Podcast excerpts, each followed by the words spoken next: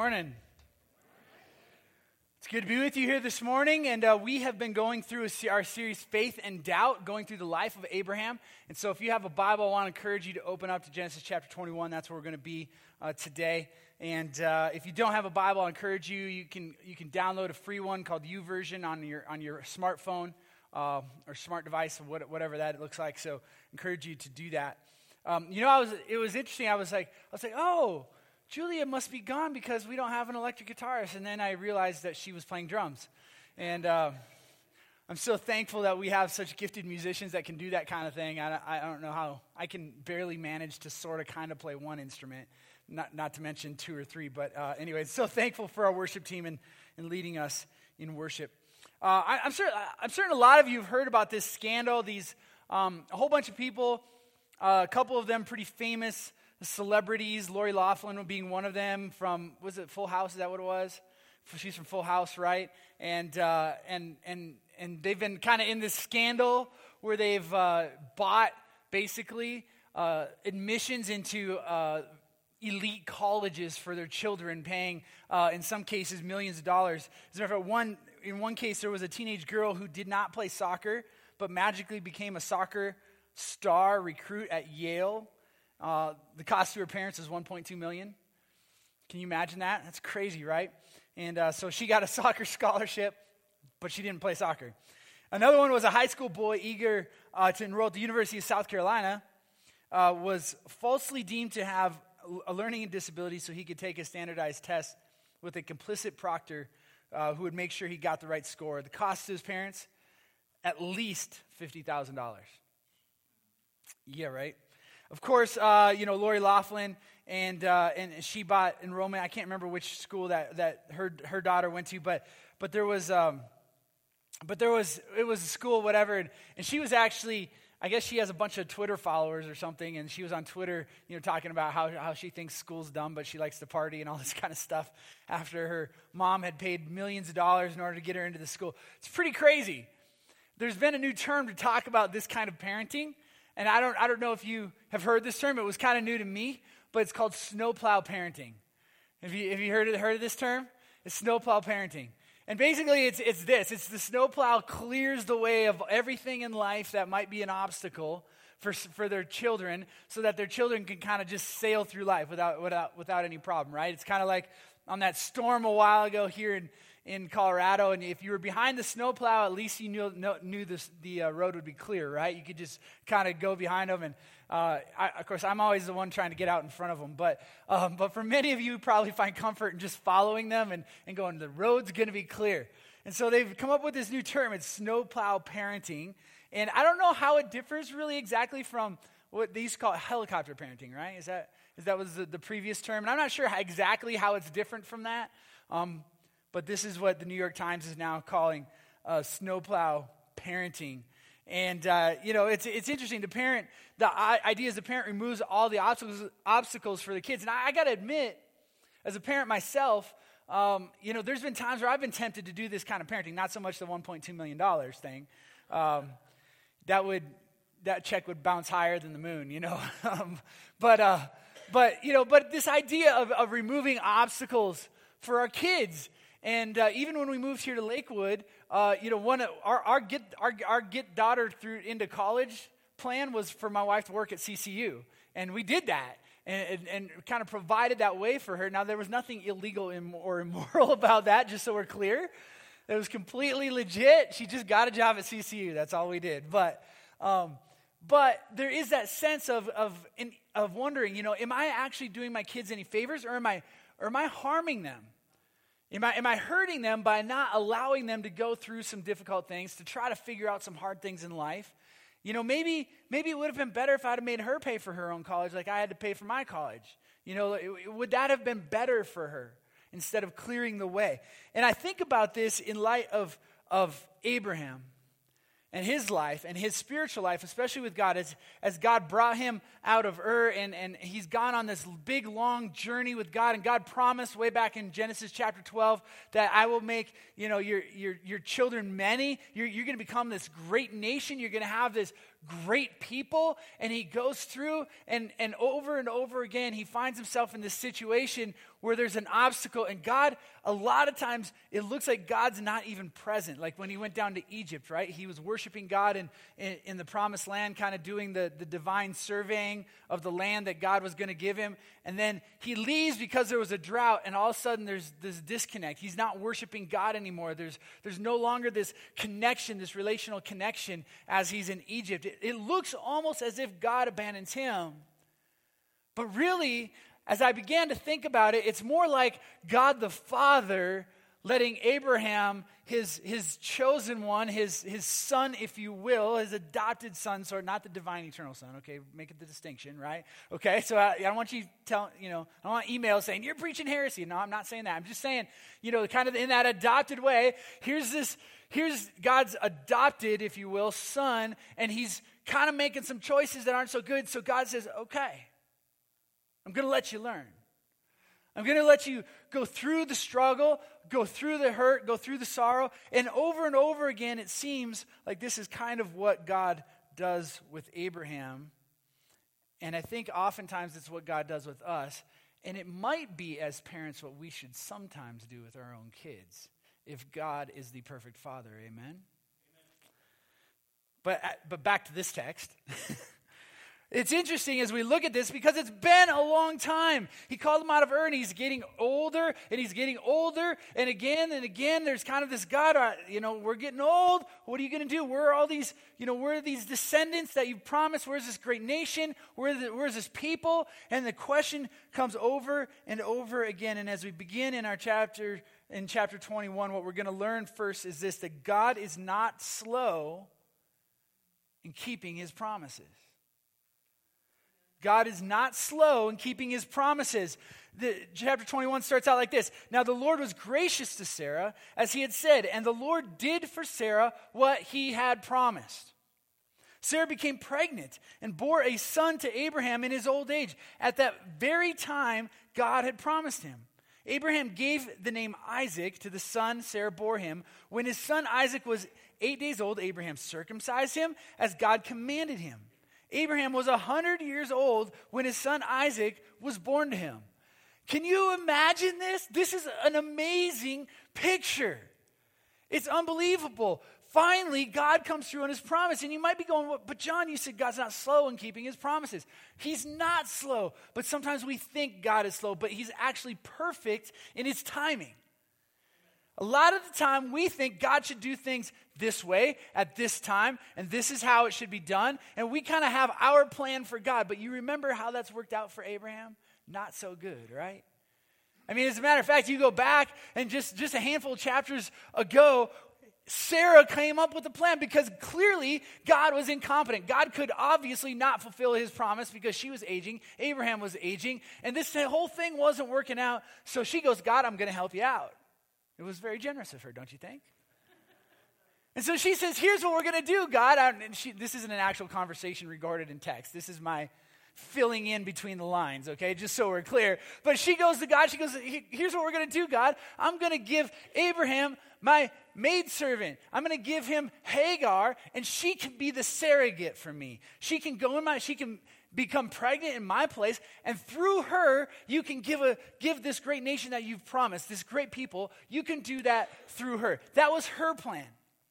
Because clearly, from her perspective, God was either incompetent or he wasn't powerful enough to actually follow through on what he said. And so she came up with her own plan. And, and, and obviously, God rejected that plan and said, Nope, that's not what we're doing. But then time continued to go on. Not just a year, or two or three. But over a decade later, over a decade later, God comes again, and we talked about this, you know, with the, the, the three uh, visitors that came to Abraham, one of them being God the Father, the two other being messengers that went on to Sodom, right? And, and, and, and that whole story. But, and, and, and promised, a year from now you will have a child, right? So God comes back and says, no, no, no, no, I'm still going to fulfill my promise. It's still coming, but now there's a timeline. Here's your timeline. A year from now you're going to have a, have, have a child. And guess what? When God said it would happen, it happened. Happened. As a matter of fact, as you read the text and you look at what it says, there's three phrases in those opening verses that, that are really important, right?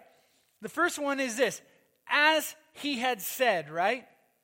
Now the Lord was gracious to Sarah as he had said. In other words, God said it. The next phrase, which is actually the very next phrase, and the Lord did for Sarah what he had promised. And Sarah became pregnant and bore a son to Abraham in his old age. And then the next phrase, at the very time God had promised him. God's not slow. He's not confused. He doesn't misunderstand the circumstances. He, he's not standing up there not paying attention. He's not caught up in his Nintendo Switch or whatever, you know, is distracting him from life, right? He, he's, he's not doing that stuff. He's paying attention. He knows what's going on. He knows how old Abraham's getting. He knows how old Sarah's getting. But Abraham had to go through a process of growth in order to learn to trust God. And at the right time, God would deliver his promise at the right time. God is not slow in keeping his promises. As a matter of fact, God is not just a promise maker, but he is a promise keeper. When God says he's going to do something, he always follows through. He always follows through. Think about how unusual that is. Think about how useful, how, how, how comfortable we are with being let down by people saying they're going to do something and not do it. Raise your hand if you've ever said you were going to do something and didn't do it. Come on, just be honest, right? Yeah, and if you're not raising your hand, you liar. Right? I mean, it's just the truth. I wish it weren't. I wish it weren't the truth. I wish, I wish we were all capable of doing everything we said we were going to do, and, except for when we say stupid stuff. I, I, I, don't want to be capable of doing that. But, but make, you know, following through on the promises that we make. I wish we were capable. We're just not. We're fallen human beings. We're sinful human beings, right? I love, I love the cable company thing, right? You know, or the, or the TV provider, internet provider, whatever it is in your home, right? You'd say, you know, I'll, I'll hear people go, oh my goodness, Comcast is the worst. I can't stand Comcast. They're terrible. They never follow through on what they're going to do. They have terrible customer service. And then they go over to CenturyLink. A couple months later, oh my goodness, CenturyLink's the worst. It's horrible. They never follow through. Their customer service, why? Because they're made up of a bunch of humans. And can I just be honest with you? They all fail to follow through sometimes. They all do. I mean, we live in a world where not just companies, because they're made up of people, but neighbors, friends, relatives, parents, children, whoever, guess what? Sometimes we don't follow through. Is it sin? Yes, we're sinful. We need a Savior. Right? Guess what? God always falls through without fail. Without fail. The reality is that we live in a world where people don't follow. As a matter of fact, when we find someone or a company or a product or whatever, and, uh, and that person or that company follows through a little bit more than everybody else, we're blown away. We think they're amazing. Just a little bit more than everybody. We do. And uh, understandably so. But we serve a God who follows through every time, and we get mad at him because he doesn't follow through when, where, and how we want to. It's interesting, isn't it? See, God isn't just a God of promises, He is the God that keeps His promises. But the text goes on. Verse 6, and this is going to be a little bit of a side note as far as where we're going, but I, I really wanted to point this out this morning. Verse 6 Sarah said, God has brought me laughter, and everyone who hears about this will laugh with me. And she added, Who would have said to Abraham and Sarah that, who said to Abraham that Sarah would nurse children? Yet I have borne him a son in his old age. Now, I want, did you hear that phrase, by the way? Sarah said, God has brought me. It's okay to laugh, right? I, am so blown away all the time. Christians sometimes, I don't know what it is about some of us Christians, man. I mean, we just we just got to get so serious about everything. And you wonder why people just think we're boring because we're just like, hmm, you know, we kind of get our serious face on about everything in life. We can't laugh at anything. And, uh, and, and I just, I, can I just, God brought Sarah laughter. Laughter's good, right? And then it says, and people will laugh what? With her. If you cannot laugh at yourself, you need to get over yourself. I'm, I'm, I'm just serious. Like, you want, you want a, a, a theology of laughter? Here it is, right here in Genesis chapter, chapter 21, right? God brought Sarah laughter. Laugh a little bit. It's okay. Jokes are funny. April Fool's Day is fun. All right? Don't take it so seriously. God's in control. Amen? All right, we can laugh a little bit. That was kind of your side note, okay? but I couldn't help but laugh at the text too, because here I am, and it, it kind of paints this picture. And I think we find humor in God's word. God not only brings Sarah laughter, but then she explains why. Who would have said that, said to, said to us that, that Sarah's going to be nursing a child when she's really old? She's like 90 years old. She's going to be nursing a child. I mean, just stop for a second. Can you imagine when the child turns two? right? Can you imagine? And the child starts running around getting into everything. Come back here, boy. Come back here, boy. Like, all right. That's, I'm not making fun of old people, right? I'm just laughing at the reality of the situation that it, it was. It's just true. It's, it's, a, it's a humorous event, and yet it is filled with God's faithfulness to his promise. So there's seriousness in it. And yet God provides joy and laughter in the midst of it. Amen? But here's what we need to realize about this text that what is happening here is, is there's a realization that takes place for Abraham. And it's a really difficult one. Because as he goes through this, he's going to come to face to face with some of the choices that he's made and the plans that him and Sarah have made. And he's going to realize this that our plans are made according to the flesh. Our plans are made according to the flesh. Now, here's, here's this one of these weird Bible phrases, right? When, when the Bible talks about flesh, generally speaking, it's in negative terms. In other words, you, whether, whether you're looking at the New Testament or the Old Testament, when there's this idea of the flesh, we're going to look at the New Testament and its understanding of um, of Ishmael and Isaac here in this text in a minute. But, but as you look at it, when it talks about something according to the flesh, it's talking about something according to the sinful fallen nature that has impacted the, the flesh, the physical, in the world that we live in. It doesn't use it in positive terms. It doesn't say, hey, the flesh is great. It says, hey, the flesh is not good. And so that's kind of how we're using this term here. It's a biblical kind of phrase and, and, and, and usage of words.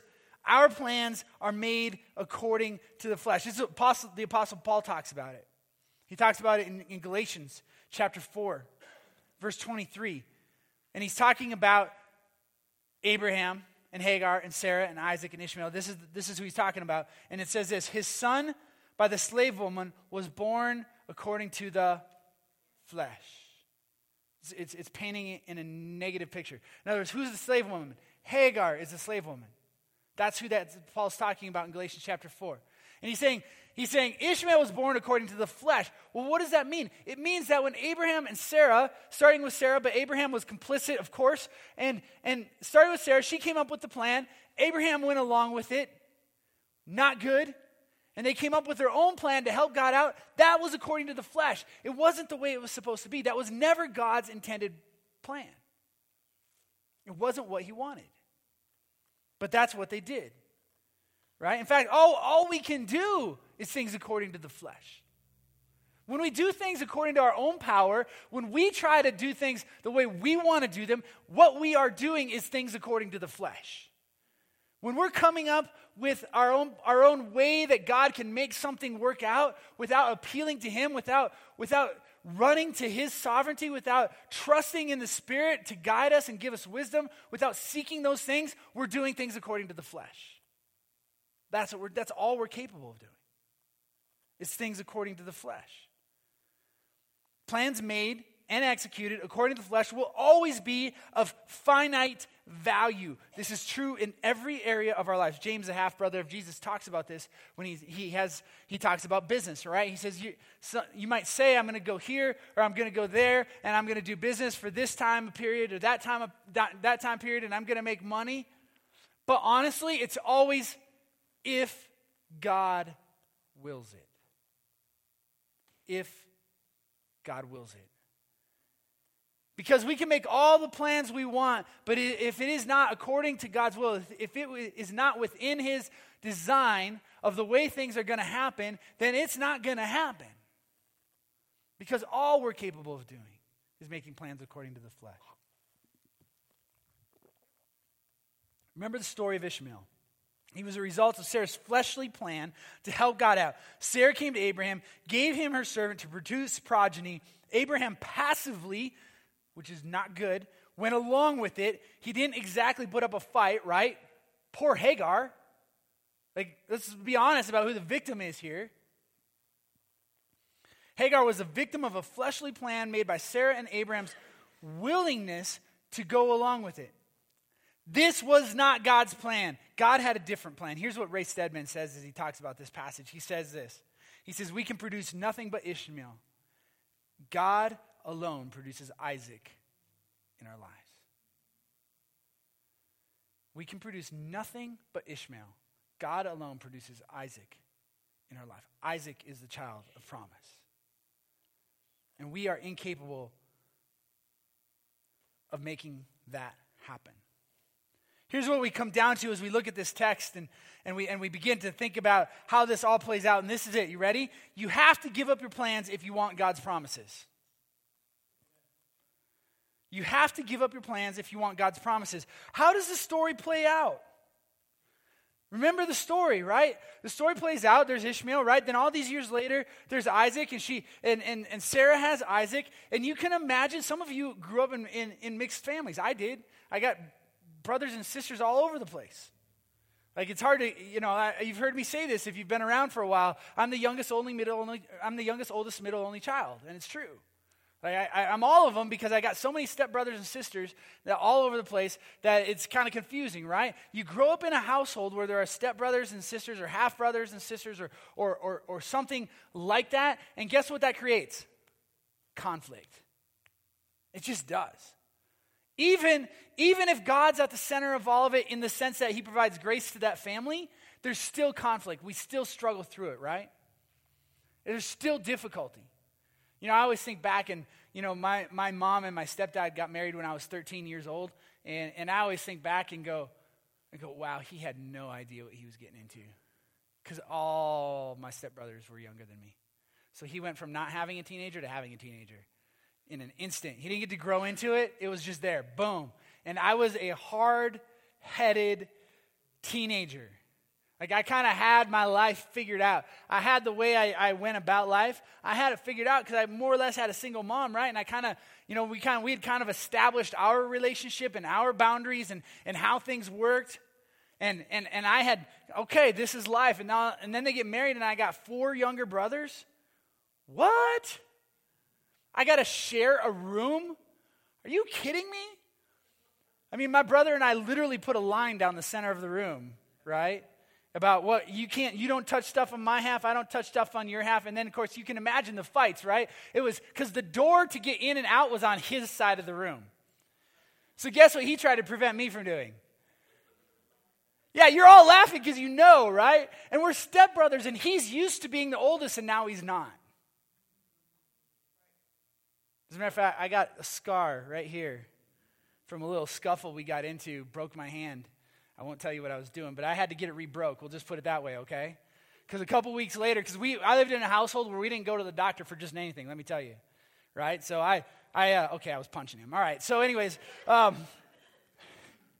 I, you know, I was 15 at the time cut me a little slack. Jesus was still working on me. Jesus is still just working on me. But, anyways, but you know, I was punching him and I broke my hand and, and it swells up and my knuckle disappears and, and, and I was looking at it. It's kind of funny looking and I just kind of I just kind of squeeze it and I went, oh, there's my knuckle again. And I'd go like this and it'd pop and disappear and I'd be like, oh, that's interesting. And I'd go like this and I'd kind of put it back in place, right? And uh, and so then you know, and I was I like to think at the time that I was a tough guy and I was a football player and all this stuff. So I'm like, I'm like, you know, I'd had to tape my ankles and some stuff for football, so I thought, I thought, well, I'll just tape it up. And so I go to the go to the bathroom, get some medical tape. You know, I tape up my hand. I have no idea what I'm doing. I'm just putting tape on my hand, right? Like, you know, I just tape I tape it up and figure, all right, that'll be good. And we got charged five dollars per punch or strike in our family, and so I just wanted you to know that that was supposed to cost me fifty dollars that, that, particular instant, and um, instance, and um, and so two weeks later, I can move my pinky from about there to about there without pain.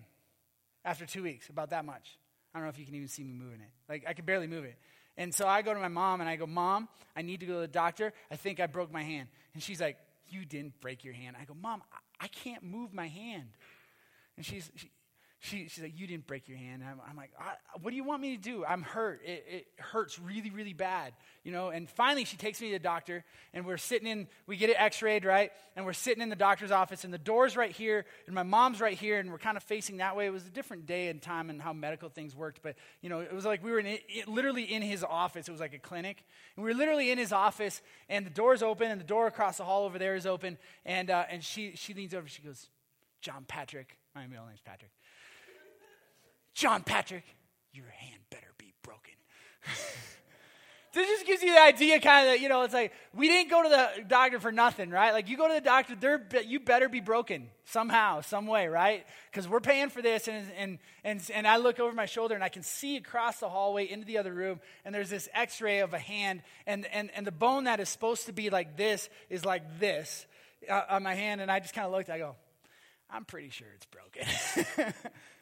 And we got it fixed, right? Like, but you can understand the tension that that creates in a family, right? You've got these brothers and sisters and things. Well, you've got two brothers. There's a half brother. There's 14 years basically between the two, right? And and and he's looking at him, and all of a sudden, Abraham is is treating Isaac and Sarah different than he's treating Hagar and Ishmael. How could he help it? It's just human nature. It's what people do. And guess what happened? Sarah gets upset. Sarah's like, You are not treating Isaac right, and Hagar and Ishmael, they're not treating us well. Things are not good. There is conflict. Abraham, get rid of her. That's what she said.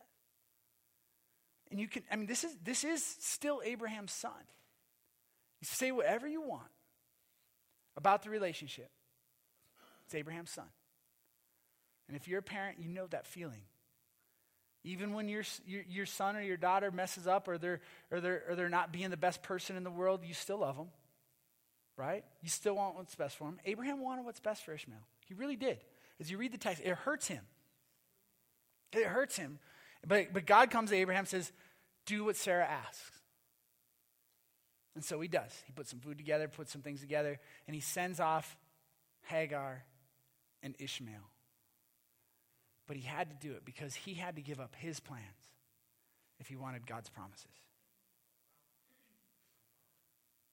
He had to let Hagar and Ishmael go if he wanted what God was going to give him.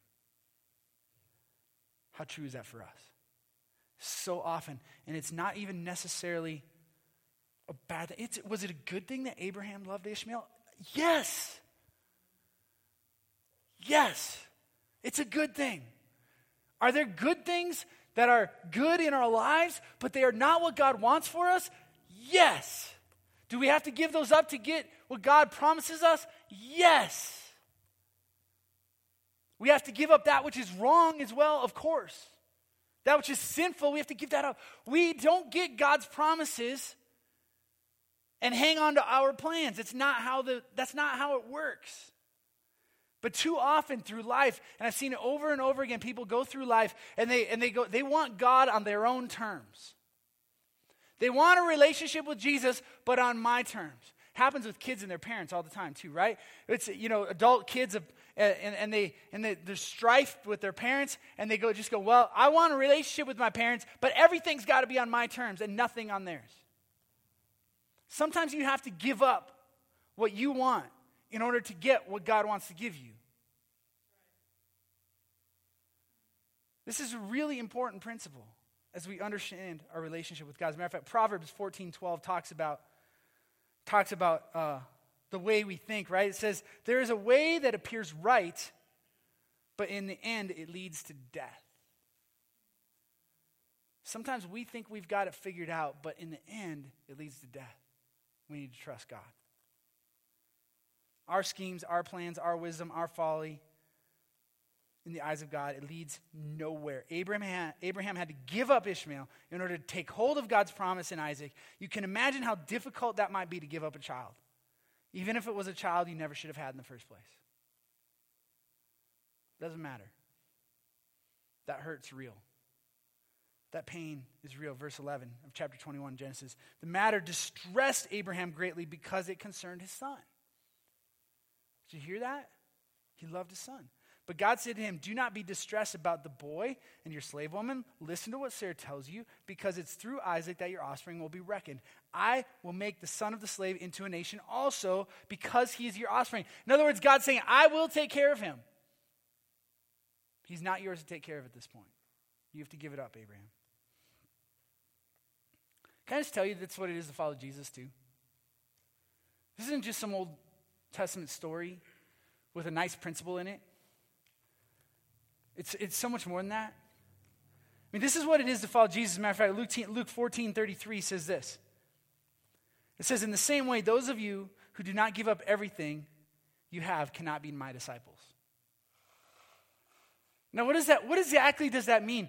And, and, it, and it's really hard to figure out, right? Because, because we, it's not that we should go and literally sell absolutely everything we own, including the clothes on our back, and walk around naked like Francis of Assisi did right? Like that, that's not that's not necessarily what's what's being said here, but is there anything anywhere in your life that you hold of higher value than your relationship with Jesus? Maybe you ought to get rid of that.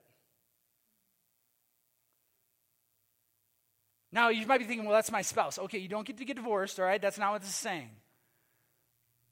But your relationship with God has to elevate so that it is higher, it is more important, it is more significant than that of your relationship with your spouse. Whatever it is in your life that you might hold as that thing, that you worship that instead of God, that's the problem in your life. Even if it's a good thing, your relationship with Jesus must come first. If you are not willing to give it up for the sake of following Jesus, then you cannot be his disciple. You have to give everything up. This isn't work salvation. The gift of salvation is free. But following Jesus requires sacrifice. As a matter of fact, that's what he did for us. Right? That's what he did for us. He emptied himself. The eternal divine Son of God gave up everything he had. He gave up his high position, he gave up his status, he sacrificed his body. He was beaten. He was bludgeoned. He shed blood. Why? So that we might receive his righteousness, so that we could receive that because we need it, because we need redemption. We need new life, because we've been impacted by sin and evil and wickedness has worked its way into this world and into our lives. And we need the God of the universe to provide the way for us to eternal life. We need it. The shed blood of Jesus Christ. Because without the shedding of blood, there is no forgiveness of sin. He gave up everything. So when we look back at him and we see what he sacrificed, the way that he paved for us, right? So that we could receive the righteousness of God, so that we could stand before God, righteous, pure, and holy, knowing that we are that way not because we've accomplished it, but because he has given it to us. But in the meantime, we sacrifice everything. Why? So that we can gain even more. Because the hope of Jesus Christ is in the new heavens, it's in the new earth, it's in eternity, it's in a, it's in a life and life abundantly forever. Forever. Whatever we give up pales in comparison to what we gain when we follow Jesus. Amen? Let's pray. Dear God, thank you so much for the gift of salvation, for the gift of shed blood for the gift